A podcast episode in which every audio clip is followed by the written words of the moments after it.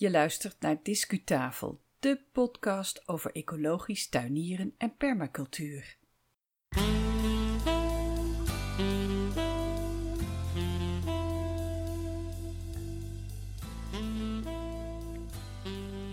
Hallo welkom bij de Discutafel podcast.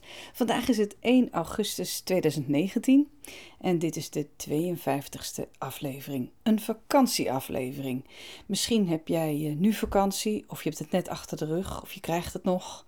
Zelf eh, ben ik eh, persoonlijk net terug van een reisje over een, een wandeltocht over een, een eiland voor de kust bij Glasgow in Schotland.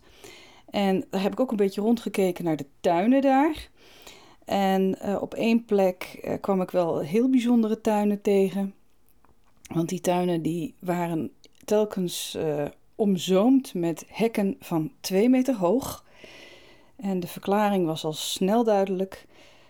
In dat dorp en in de nabije omgeving liepen vrij rond een heleboel edelherten.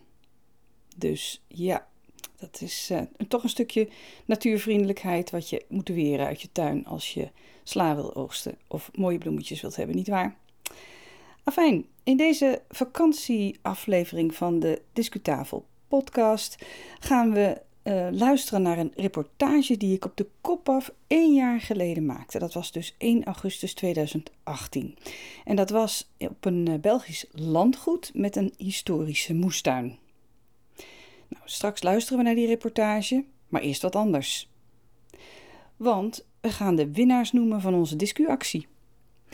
Onder de abonnees op onze nieuwsbrief Discupost verloten wij namelijk af en toe groene prijsjes. Nou, en deze discuactie hebben we op touw gezet als feestje vanwege de 50ste podcastaflevering van afgelopen juni. We deden een greep uit de inzendingen en de winnaars van deze discuactie zijn Marijan, Miranda en Tedda. Jullie ontvangen allemaal de prijsjes van je eigen voorkeur, waarvoor je je hebt opgegeven. Van harte gefeliciteerd. En laat je nog eens weten hoe het verder gaat met de planten die het gevolg zijn van, uh, van dit saai goed. En je krijgt ook nog trouwens persoonlijk bericht over, uh, over de prijzen. Voor alle deelnemers geldt, dank jullie wel voor jullie support. En wanneer jij ook eens mee wilt doen aan een discuactie, geef je dan op als abonnee op DiscuPost, onze gratis digitale nieuwsbrief. Dat doe je via discutafel.nl.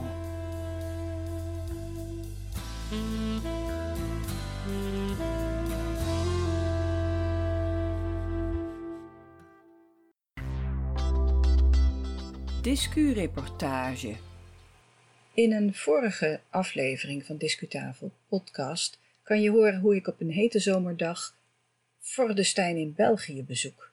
Dat is een voormalig kasteellandgoed in Schoten bij Antwerpen. En je kan dat beluisteren in aflevering 27 van onze podcast en die hebben we uitgezonden vanaf 6 december 2018. En na het bezoek aan de historische kruidentuin, die centraal staat in die podcast, loop ik door naar de andere kant van de grote ommuurde tuin, want daar ligt namelijk de historische moestuin. En daar neem ik je in de reportage van vandaag graag mee naartoe. Maar voordat we daarnaar gaan luisteren, wil ik nog twee begrippen toelichten die je in deze reportage hoort. Het eerste begrip is het woordje serre. En daarmee verraad ik dat we ons op Vlaams grondgebied bevinden. Voor Nederlanders is een serre eigenlijk een aanbouw aan je huis, vaak met nogal wat glas erin en dan heb je zicht op je tuin. Maar voor de Vlamingen is het wat anders, want de Vlamingen die duiden hiermee een kas aan. Het tweede begrip wat ik even wil toelichten, dat is het begrip samentuin. Dat is een woord dat in Vlaanderen werd bedacht voor een tuin waarin mensen samen ecologisch tuinieren.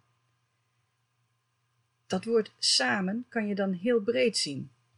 Het gaat om diversiteit en om samen doen, ongeacht je leeftijd, je welstand, je herkomst of de grootte van je gezin of je mobiliteit of wat dan ook. Je doet het samen. En die filosofie van de samentuin die past heel goed in het gedachtegoed van permacultuur, want de drie grondbeginselen daarvan zijn eigenlijk zorg goed voor de aarde, zorg goed voor elkaar en deel de overvloed. En het is de Belgische vereniging Veld die de term samentuin bedacht en die sinds 2006 daar ook mee aan de slag is en al ruim 80 van deze samentuinen ondersteunt. Tot zover de toelichting. Laten we nu gaan luisteren naar mijn wandeling bij de historische moestuin van Vordestein. Veel plezier!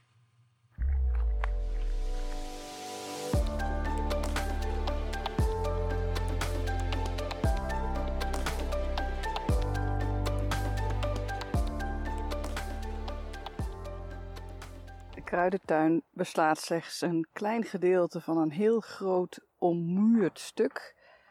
En een ander deel van die tuin is een watertuin. Er staan heel veel uh, siergrassen rondom vijvers. En een paar vrijwilligers zijn bezig om deze vijvers uh, te onderhouden, schoon te maken. Boven het wateroppervlak zijn heel grote libellen op jacht. Voorbij de vijvertuin hebben vrijwilligers een heuvel aangelegd en daarop zijn allemaal insectenvriendelijke planten neergezet. Het is één ware nectarbar voor de insecten. Er staat rudbeckia, er staat leverkruid, zonnebloemen. Het ziet er schitterend uit en er zijn gelukkig heel veel vlinders die uh, deze insectenbar, deze nectarbar weten te vinden.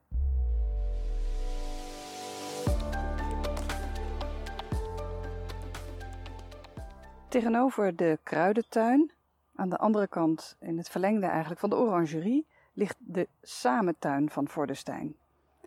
De ecologische moestuin die bestrijkt nu slechts een klein gedeelte van de orangerietuin.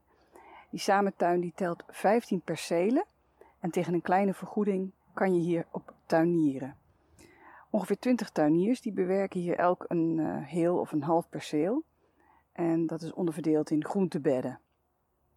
Al in het vroege voorjaar maken ze de grond klaar voor beplanting met groenten en kruiden en eetbare bloemen. En ze zaaien zowel in de volle grond als in zaaipotjes in de serre, die later in de tuin geplant worden.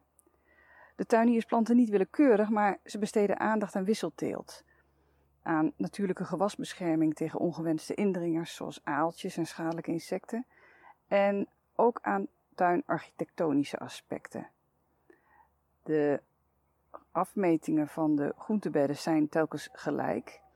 En ze gebruiken zwarte vogelnetten en natuurlijke materialen om planten te ondersteunen.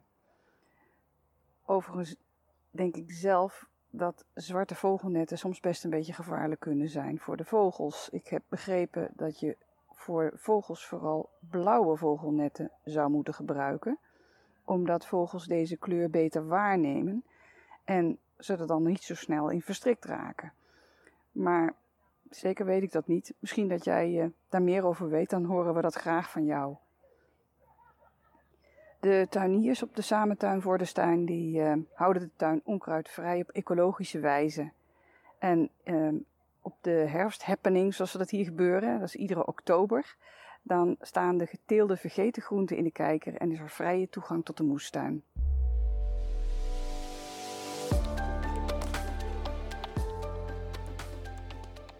Iets over de historische achtergrond van de tuin. Um, in het begin van de 19e eeuw is de moestuin omgevormd tot een orangerie met een ommuurde tuin. De kasteelhoveniers waren vaklieden die tuinbouw en tuinkunst op topniveau uitoefenden. Ze droegen hun kennis over binnen de familie of binnen hun groep. De groenten voor de keuken van het kasteel die zijn sinds generaties hier ter plekke gekweekt. En in grote historische moestuinen wisselde de ene oogst de andere af, zodat er elk jaar van het jaar vers eten op tafel kon komen. Ook fruit en bloemen kregen er een plaats. Toen de Vlaamse overheid het gebied in 1980 aankocht, was de hele tuin erg verwilderd. Slechts een klein gedeelte was nog onderhouden om groenten en bloemen te kweken. Op een van de informatieborden bij de moestuinen, daar staat iets over speciale teeltwijzen, namelijk het bleken van groenten en het trekken van groenten. Um, groenten die werden gebleekt, dat was bijvoorbeeld zeekool. Dat behoort tot dezelfde familie als de kolen, maar vraagt een heel andere aanpak. Net als asperges heeft zeekool een ondergrondse doorlevende wortelstok, die best wel oud kan worden, tot 20 jaar oud. En in het tweede of derde teeltjaar wordt er voor het eerst gebleekt. Dat betekent dat ze in maart grote bleekpotten over de planten plaatsen. En later in het voorjaar worden de lange scheuten, die uh, een beetje op een, aan een bloemkool doen denken als je dat opeet, die worden dan geoogst. Daarna halen ze de potten weg en dan mag de plant haar gang gaan. Uh, de bloemstengels die moeten verwijderd worden. Op die manier kan je ongeveer 10 jaar van zo'n zeekool oogsten. Dat is een heel andere manier van telen dan het trekken van groenten. En als voorbeeld hebben ze hier witlof gebruikt. De teelt van witlof die gebeurt in twee fasen. Eerst gaan ze, wordt het natuurlijk gezaaid en dan vormen zich lange, dunne en vlezige wortels. Die wortels die worden gerooid. De bladeren worden afgesneden en dat gebeurt meestal in de tweede helft van oktober. Nou, de tweede fase, dat is het trekken. De wortels worden opnieuw geplant, maar heel dicht bij elkaar in een diepe bak, die in het donker in een relatief warme plaats staat, bijvoorbeeld in de kelder of in de garage. En witlof, die kan je dan na vier of vijf weken oogsten.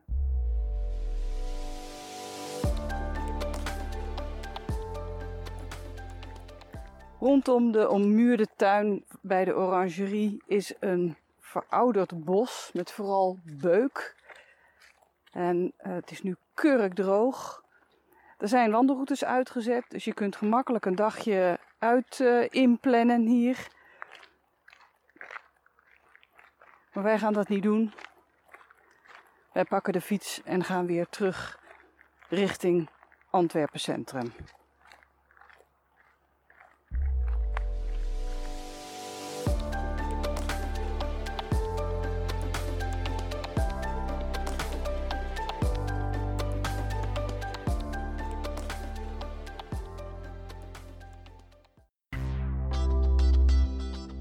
Discuslot.